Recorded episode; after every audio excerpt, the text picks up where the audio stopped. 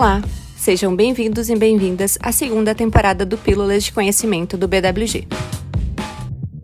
Produzido por nossa equipe de conteúdo para ajudar as áreas da comunicação no processo constante de inovação na comunicação interna das empresas, dessa vez em formato de podcast, nós vamos conversar com especialistas da área da comunicação corporativa para desmistificar assuntos e tabus do setor. Além de trocar experiências e boas práticas, o objetivo dessa temporada é criar um espaço de gestão de conhecimento para os comunicadores.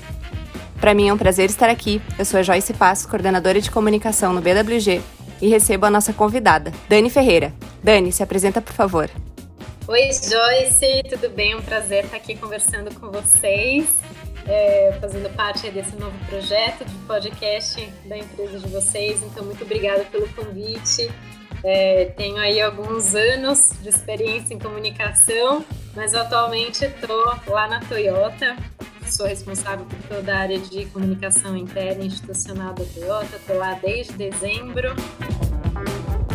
Dani, então assim, como o assunto de hoje é o Yammer, o Yammer ele ganhou força né, agora com a pandemia, assim como as outras redes sociais corporativas. Ele foi de, do invisível ao amigo da comunicação dentro das empresas, né, principalmente agora nessa no contexto de pandemia.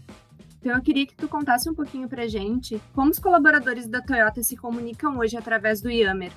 A minha relação com o Yammer começou realmente bem forte na Toyota, mas antes eu trabalhava numa consultoria de comunicação, então tive a oportunidade de conhecer outras ferramentas também. E até tinha um pouquinho de preconceito com o Yammer, eu confesso. Eu usava muito o Workplace, né? Que acho que é bem intuitivo também. E aí, quando eu comecei a trabalhar na Toyota, o Yammer já estava implementado aí alguns meses. Então, foi uma felicidade ver o quanto que ele realmente é, também poderia responder às nossas necessidades. Eu acho que, como contexto, é, o Yammer ele faz parte de um movimento maior da Toyota de evolução cultural, né? Algo que já estava caminhando aí a coisa de um e meio, dois anos, né? Ganhou muita força agora durante o período de pandemia, mas é uma, é uma plataforma de comunicação que veio dentro desse chapéu de mudança cultural, né? Que a área de comunicação, RH acabam puxando bastante. Então, o Yammer na Toyota já tem um, aninho, ainda é bebê, mas já tem um ano aí. É, e o legal é que a gente tem aí grande parte das nossas pessoas em áreas produtivas, né? A gente já tem aí quase 80% de toda a nossa população conectada ao Yammer. Inclusive o pessoal da produção que não tem um e-mail efetivamente, né, não tem uma licença de e-mail, eles conseguem se cadastrar usando ali um, código pessoal e um login que é criado para eles. Ah, bom saber. Eu acho que isso é uma dúvida bastante comum é, das empresas que têm uma base operacional né, sobre o entrave de ter o e-mail corporativo. Né? Então é bom saber que o Yammer tem essa flexibilização, né? Sim, na época que foi implementado tinha, né? O Yammer tem mudado bastante, porque de fato a impressão é que ele era uma ferramenta da Microsoft dentro do pacote que vinha com o pacote, né? E aí eu acho que até como as empresas realmente acabaram indo mais para esse caminho, né, de ter uma comunicação descentralizada, colaborativa, e a pandemia que foi necessária, inclusive nas empresas que antes não tinham, não trabalhavam dessa forma, eu acho que ele veio muito ao encontro dessa necessidade, né, dessa, dessa evolução dessas novas necessidades. E aí o próprio Microsoft começou a, mais, a investir mais no Yammer, né, então a gente tem visto, na época existia essa possibilidade de colocar as pessoas que não tinham login, né, como e-mails e tal, mas a própria parte de mensuração do Yammer eu vejo que está melhorando um pouco, né? Ela ainda tem alguma limitação ali, mas tem melhorado, enfim, e, se eu não me engano, agora até tem também licença, né? Que antes a Microsoft não, não cobrava exatamente pelo uso, mas até como o próprio Workplace é uma ferramenta paga, né? O Yammer está indo para esse caminho também. Legal. É, inclusive integrando, né, ao Teams, que ganhou bastante evidência agora com o trabalho remoto. E hoje é possível integrar e fixar, né, a timeline do Yammer no Teams. Exato, isso foi uma coisa recente, né, que a gente também usando cada vez mais o Teams agora, foi uma coisa que a gente trouxe também para todas as equipes. Até a gente tem uma, uma, equipe de comunicação ali, uma das pessoas que participa desde o começo, que a gente brinca que é a mãe do Yammer, que é a Camila, lá da nossa equipe, a Camila Rodrigues, ela que ainda cutucou TI, né, e conversou com o pessoal lá, falou, olha, tem essa funcionalidade, a gente consegue colocar esse botão e realmente ajuda, né, você tá ali no esquema de reuniões, você clica e já tá conectado, já consegue acompanhar as coisas pelo Yammer também, facilita bastante. Com certeza. É, é, curioso, né? Porque tu comentou que tu tinha um preconceito inicial com o Yammer e é muito frequente. Nós do BWG que trabalhamos com serviço, é muito comum enfrentar resistência. Eu quero uma rede corporativa. Ah, mas aí a gente verifica, né? Se tem o pacote 365, ah, mas o Yammer eu não quero. Né? Então, assim, ó, é muito comum a gente enfrentar essa resistência ao Yammer. E por isso o título desse podcast, né? De invisível ao amigo da comunicação porque realmente todo mundo já vem com esse preconceito. Eu queria ouvir um pouquinho de ti, porque tu também comentou que tinha. Então, assim, às vezes a gente tem medo do que a gente não conhece, né? Mas a que, que tu atribui assim, essa resistência na implantação dessa rede social corporativa? É, eu acho que isso foi uma coisa assim que a própria Microsoft, né, começou a, a oferecer, né, de uma forma diferente, né? Antes fazia parte do pacote e aí eu acho que agora está sendo até ofertado com uma estratégia diferente de venda, né, de uso e tal. Então, acho que também foi um aprendizado, eu imagino até para eles. É, da minha parte, assim, eu, eu, eu, trabalhava numa consultoria e a gente já tinha globalmente nessa mesma agência uma ferramenta global que era o Workplace, né? Então eu fiz parte da equipe de teste do Facebook para o Workplace quando ele estava sendo concebido, assim. Então é uma coisa que já meio que nasceu, foi bem particular ali no meu caso. Mas eu atendi clientes também, né, é, durante esses anos que eu estive na consultoria, e também já eu falava, bom, eu quero uma rede social corporativa, ouvi falar do Workplace. Daí a gente falava, ah, mas você não quer testar, né? Assim, na época o Yammer era sem custo, então eu acho que já era uma primeira barreira, né? Falar, olha, pelo menos não vai ter um custo aqui, né? A gente pode testar esse modelo. E foi inclusive esse o caminho que a própria Toyota tomou na época, né? Estava é, sendo analisado também outras ferramentas, a gente tem ferramentas até nacionais, né? Fluig, Social Base, enfim, que são também eficientes. E aí, no caso do Yammer, é, um dos grandes argumentos, como a Toyota ela é muito focada na questão de custo, né? É, de redução de custo, também de otimização, a gente falou, não, então vamos pelo Yammer, porque não tem essa barreira inicial, esse custo, né? Então a gente consegue fazer um piloto com um pouco mais de liberdade. Então, unir o útil ao agradável e deu certo. É um case, né? Com certeza, porque colaborar numa empresa como Toyota é um diferencial para qualquer ferramenta. Com certeza, a gente conseguiu fazer essa implementação, então, sem esse custo né, das licenças, que hoje, pelo que eu sei, é um pouquinho diferente, parece que isso está começando a ser cobrado, enfim, é, e foram dois meses de implementação, né? E aí, talvez, Joyce, acho que faça sentido a gente contar um pouquinho o que, que eu analiso hoje, assim, como os principais pontos que trouxeram aí sucesso, né, para essa plataforma, no caso da Toyota, né? Porque o próprio pessoal da Microsoft disse que a gente é um case aqui, né, no Brasil, de uso, né? Então, uh, até analisando da forma como foi implementado, eu acho que a gente tem cinco pontos que são bem importantes. Eu não gosto de receita de bolo, né? Do tipo, segue aqui os cinco mas eu acho que mas são... engaja, Dani, engaja. É. eu acho que são condições, assim, favoráveis para que fosse um sucesso aí no nosso caso. Então, acho que o primeiro deles é realmente que o Yammer ele foi trazido dentro de um processo de gestão cultural, né, de evolução cultural. Então, já já coisa de, de um ano e meio isso já estava, né, sendo discutido, enfim, até por conta do reposicionamento global da Toyota agora como uma empresa de mobilidade, não só como uma empresa que te oferta carros, né, mas mobilidade no sentido mais amplo. E a gente começa a perceber que as pessoas precisam se desenvolver de uma forma diferente na sua relação, nas suas conexões né, na forma como elas trabalham. E muito dessa gestão passa pela comunicação, pela forma como a gente dá poder, dá voz pelas pessoas, e daí uma ferramenta colaborativa traz justamente isso, né, da descentralização, de relações mais horizontais, colaborativas no dia a dia. Então, eu acho que esse arcabouço cultural é fundamental. Eu acho que para mim é o primeiro ponto. Não adianta a gente só, como área de comunicação isolada, querer colocar uma ferramenta, porque daí ela não vai passar de uma ferramenta né? Ter esse grande arcabouço de evolução cultural fez toda a diferença.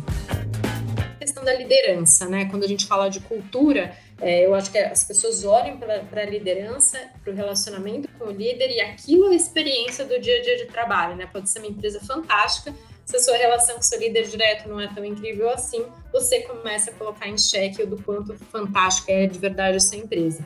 Então, a gente conseguiu ter realmente aí uma, um patrocínio da alta liderança é, muito grande nesse projeto. É uma coisa que o presidente, Rafael Shank, aqui, é, que é o nosso presidente do Brasil, a nossa diretora também, a Viviane Mansi, também bem conhecida no mercado também. Então, assim, a gente tinha lideranças muito fortes, assim, apoiando esse movimento e apoiando a implementação do IAM. Então, esse é o segundo ponto, a liderança. O terceiro, eu acho que foi a criação de um grupo de trabalho que não era só comunicação. A gente tinha um grupo de trabalho, né, que a gente tinha aí pessoas de TI, de RH, de diversas áreas da empresa, né, que se uniram para fazer esse projeto dar certo. E essa parceria com a RH e TI é vital, né, para que eles não achem, ah, é mais uma coisa, né, para eu fazer aqui. Mas foi um projeto realmente coletivo. Acho que o quarto ponto foi a questão também de identificar influenciadores, pessoas que já eram movidas, né, ali por coisas diferentes, né, que já abraçavam a mudança de uma forma um pouco mais fácil, que eram influenciadoras no grupo, que são pessoas, né, que são os influenciadores internos. Então é um grupo de umas 70 pessoas de todas as áreas da empresa, independentemente do, do nível, tem diretor, tem analista, enfim, que eles nos ajudam no dia a dia é, a trazer feedbacks, né, e também apoiar as outras pessoas no uso da ferramenta, enfim. E aí a gente tem uma reunião agora que é mensal com essas 70 pessoas, que é uma reunião para a gente sempre continuar a olhar para o Yammer, ver o que, que pode melhorar. Então esse seria o quarto ponto, né, desses influenciadores. E o quinto eu acho que é a questão da própria postura da área de comunicação, de entender que ela tem que abrir mão do poder. Aquilo de que eu sou comunicador, eu te informo, que é também top-down, também é comando e controle, também é hierarquia, isso tem que partir da gente, como comunicação. Então, de você abrir mão disso e propor uma comunicação descentralizada, que as áreas vão produzir conteúdo, que elas vão levar informação pertinente né, direto para os colegas ali, sem necessariamente passar pelo aval da comunicação, eu acho que isso é uma mudança de postura que a própria área precisa ter. Né, sentar no divã e fazer aí um processo de descoberta e de mudança de atitude. Então, acho que esses cinco pontos foram fundamentais para a gente ter o sucesso aí do Yami hoje na Toyota.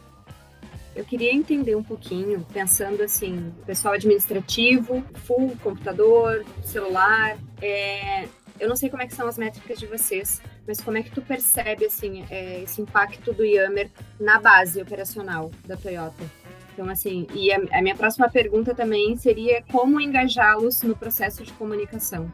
Sim, é, a gente até como faz parte, né, da Toyota, que tudo é medido, né, tudo é muito controlado ali, né, na produção, cada segundo que você ganha, cada centavo, né, que você otimiza, isso é, melhora o desempenho da empresa, né, então a gente tem muito isso na veia e com o Yammer e com os processos de comunicação em geral não é diferente, a gente tem é, um sistema, né, de mensuração e aí o Yammer faz parte disso. Então a gente está ali constantemente, todo mês a gente para e olha né, para os nossos números em termos de novos usuários, o quanto que a gente tem tido de engajamento. Então a gente também monitora parte do quanto as pessoas interagem e também de produção de conteúdo. Quanto daqueles usuários de base são usuários ativos que estão produzindo conteúdo. E aí eu acho que isso é o que o número te traz mas essa parceria com esses sakuras, né? E até uma coisa interessante aqui que o nome, né, sakura significa florescer, né? Que é justamente o que a gente quer que floresça ali esse acesso à comunicação, enfim, toda essa troca. Então, esses sakuras conseguem nos trazer também esses feedbacks um pouco mais qualitativos, né, de como que essa comunicação está chegando e tal. Mas o Yammer não é o único canal, né? Ele, ele é a nossa base, ele é o nosso centro da comunicação, mas a gente tem uma newsletter que a gente manda por e-mail. A gente tem as reuniões, né, que são de início de turno também, que quando a gente tem uma coisa importante, que são os assacais, a gente faz o um materialzinho bem simples ali e leva para esses assacais na produção. Então, no início do turno, a gente consegue passar uma informação, consegue levar ali alguma coisa que é importante, né, para o negócio, enfim, para eles. E agora esses assacais, essas reuniões, inclusive, são online também. O mais fácil ainda a gente chegar com conteúdo.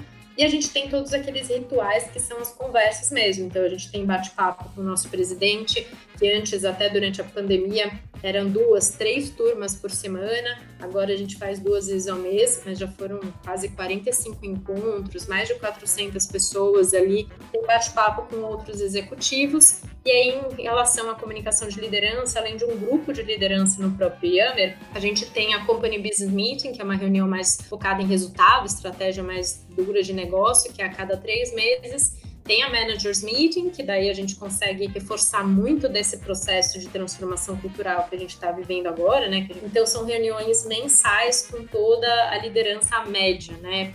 Então, de gerentes para cima, né? e, um, enfim, as reuniões que os próprios líderes fazem com as suas equipes, que eles recebem o material para isso também quando é necessário. Além das TVs, né? Também esqueci de comentar, principalmente nas áreas produtivas, nos refeitórios, a gente tem TVs também. E um grupo muito legal também, que quem quiser acessar, é no Facebook, ele é um grupo fechado, mas qualquer um que quiser fazer parte é só acessar, que a gente libera, que é o Somos Toyota. Fica lá no, no Facebook e ali a gente traz uma comunicação mais afetiva, né? Baseada em storytelling, no reconhecimento de grandes histórias dos nossos colaboradores, passando um pouco de repertório de negócio, mas sempre por meio de uma história, de alguém que a gente quer também dar visibilidade, reconhecendo. Bom, tá aí, fica essa dica então para quem quer conhecer mais um pouco, né? Eu acho que tu trouxe alguns pontos importantes que são questionamentos comuns em empresas de estrutura maior, como é a Toyota e como grandes fábricas, né, que, é, que a gente tem no Brasil. Eu queria que tu falasse um pouquinho sobre como essas, esses canais conversam, né? Então, tu tem TV, tem news, tem um mural, talvez, os líderes. Então, é, eu queria entender essa estratégia de vocês. Todas elas chamam para o Yammer né? Ou se cada uma tem um conteúdo distinto. Bacana. De uma forma didática, a gente tem dois processos, né? Assim, um que é um processo informativo, né? Daquela informação que você precisa para o seu trabalho, que é uma mudança de um processo, é uma nova aprovação que precisa ser feita, que é uma informação. Ela é importante para o trabalho, mas ela é pontual. Ela... Isso a gente consegue rapidamente resolver justamente pelo Yammer. Então, se é uma área, sei lá, de governança que mudou um procedimento, eles mesmos vão lá, fazem um post e eles marcam. A gente tem uma hashtag ali que eles nos marcam e a gente já consegue olhar para isso, né? E toda terça-feira colocar nessa news para dar um pouco mais de visibilidade e organizar esses assuntos. Então, isso é um processo de informação, né? Agora, como é um processo efetivamente comunicacional, a gente precisa realmente rever a forma como a gente está trabalhando, as nossas competências, questões de cultura, de estratégia de negócio, daí a gente já tem um modelo um pouco diferente que ele começa pela liderança. Então a gente segue um pouco daquele processo, né, de fazer uma comunicação junto à primeira liderança na reunião de diretoria, que acontece todas as feiras. A partir disso a gente leva para managers meeting, que é a reunião com a média liderança que acontece uma vez por mês. E a partir dali, a gente distribui esse material no grupo de liderança do Yammer, para que eles tenham esse material, e eles ficam responsáveis né, por dialogar sobre aqueles assuntos com a equipe. E aí, os nossos canais funcionam como reforço dessa comunicação da liderança quando são os assuntos mais estratégicos, né? Então a gente daí faz um reforço no Yammer, coloca na News, coloca na TV. Se é uma coisa que dá para valorizar a história de alguém, a gente faz uma história bacana e coloca no grupo do Facebook. Então os canais aí funcionam como um, um reforço, né? Como uma infraestrutura de reforço. Mas nossa principal estratégia é realmente empoderar sempre a liderança para que eles tenham relações e comunicação melhor com o time, né? Dani, para a gente se encaminhar já para o final, na tua opinião, assim, pensando em empresas com estruturas menores, com um time talvez um pouco mais enxuto. Geralmente a comunicação a gente costuma brincar, né, que é o exército de um homem só. Então aquela pessoa lá dentro do RH que tem a missão de engajar e promover liderança, enfim. Para essas empresas com estrutura mais enxuta, o que, que tu daria, podia dar de dicas é, para colaborar através do Yammer? O que, que o Yammer é capaz de fazer por essa comunicação de empresas que não têm uma estrutura tão robusta né, de comunicação e nem uma cadência tão estruturada quanto dessa rede de influenciadores, etc. Ah, bacana. É, de novo, é sempre difícil dar algum tipo de receita de bolo, assim, até porque eu mesma dentro de uma empresa global já fui o exército de uma pessoa só. A gente sabe dos desafios, né? E mesmo na Toyota, a nossa estrutura não é tão grande assim, né? A gente tem três pessoas ali também para cuidar da comunicação toda e ainda dar apoio para a comunicação da América Latina e Caribe, né? Então também é um desafio. Mas eu acho que para quem está começando nessa jornada, o ponto é fazer alianças, né? Eu acho que é você ter uma boa capacidade de leitura de ambiente, então identificar, né, assim, aquilo que podem ser pequenos gatilhos, que podem ser pequenos pontos de virada para depois a hora que você amarrar aquilo tudo vir com uma, uma velocidade um pouco maior, né? Então, talvez ter uma comunicação de base que funcione seja já um bom, um bom início dessa jornada, né? Nesse caso, eu acho que o Yammer, ele pode ajudar, assim, porque até se você está numa estrutura menor, talvez seja um pouco mais fácil você se conectar com as pessoas que são influentes, né, das áreas, mostrar para eles essa possibilidade, conseguir esses aliados, né, porque você sozinha não, não vai, não vai, acho que né, uma andorinha não faz verão, né? Então, acho que você teria que identificar esses aliados em outras áreas, né? Pessoas que também possam colaborar nesse projeto e daí fazer essa, essa construção mais coletiva do Yammer, né? Para não ser um projeto de uma pessoa só, sentada em uma cadeira só, independentemente da, de ser comunicação, de ser RH. Muito bom. Tá então uma aula de Yammer e comunicação interna, né? Você, independente se você tem Yammer ou não, escute esse podcast e anota tudo que a Dani deu segredo aqui para o sucesso de uma comunicação eficiente. Vai chegando ao fim a nossa pílula de conhecimento do BWG com convidados especiais. Agradeço imensamente a presença da Dani. Bacana, Joyce. Agradeço muito o convite. E, enfim, quem quiser também se conectar aí no LinkedIn, eu tô como Daniela Bittencourt Ferreira. E agora é com você. Conta pra gente aqui nos comentários o que achou desse podcast e o que você espera ouvir nas próximas edições. Muito obrigada e até o próximo.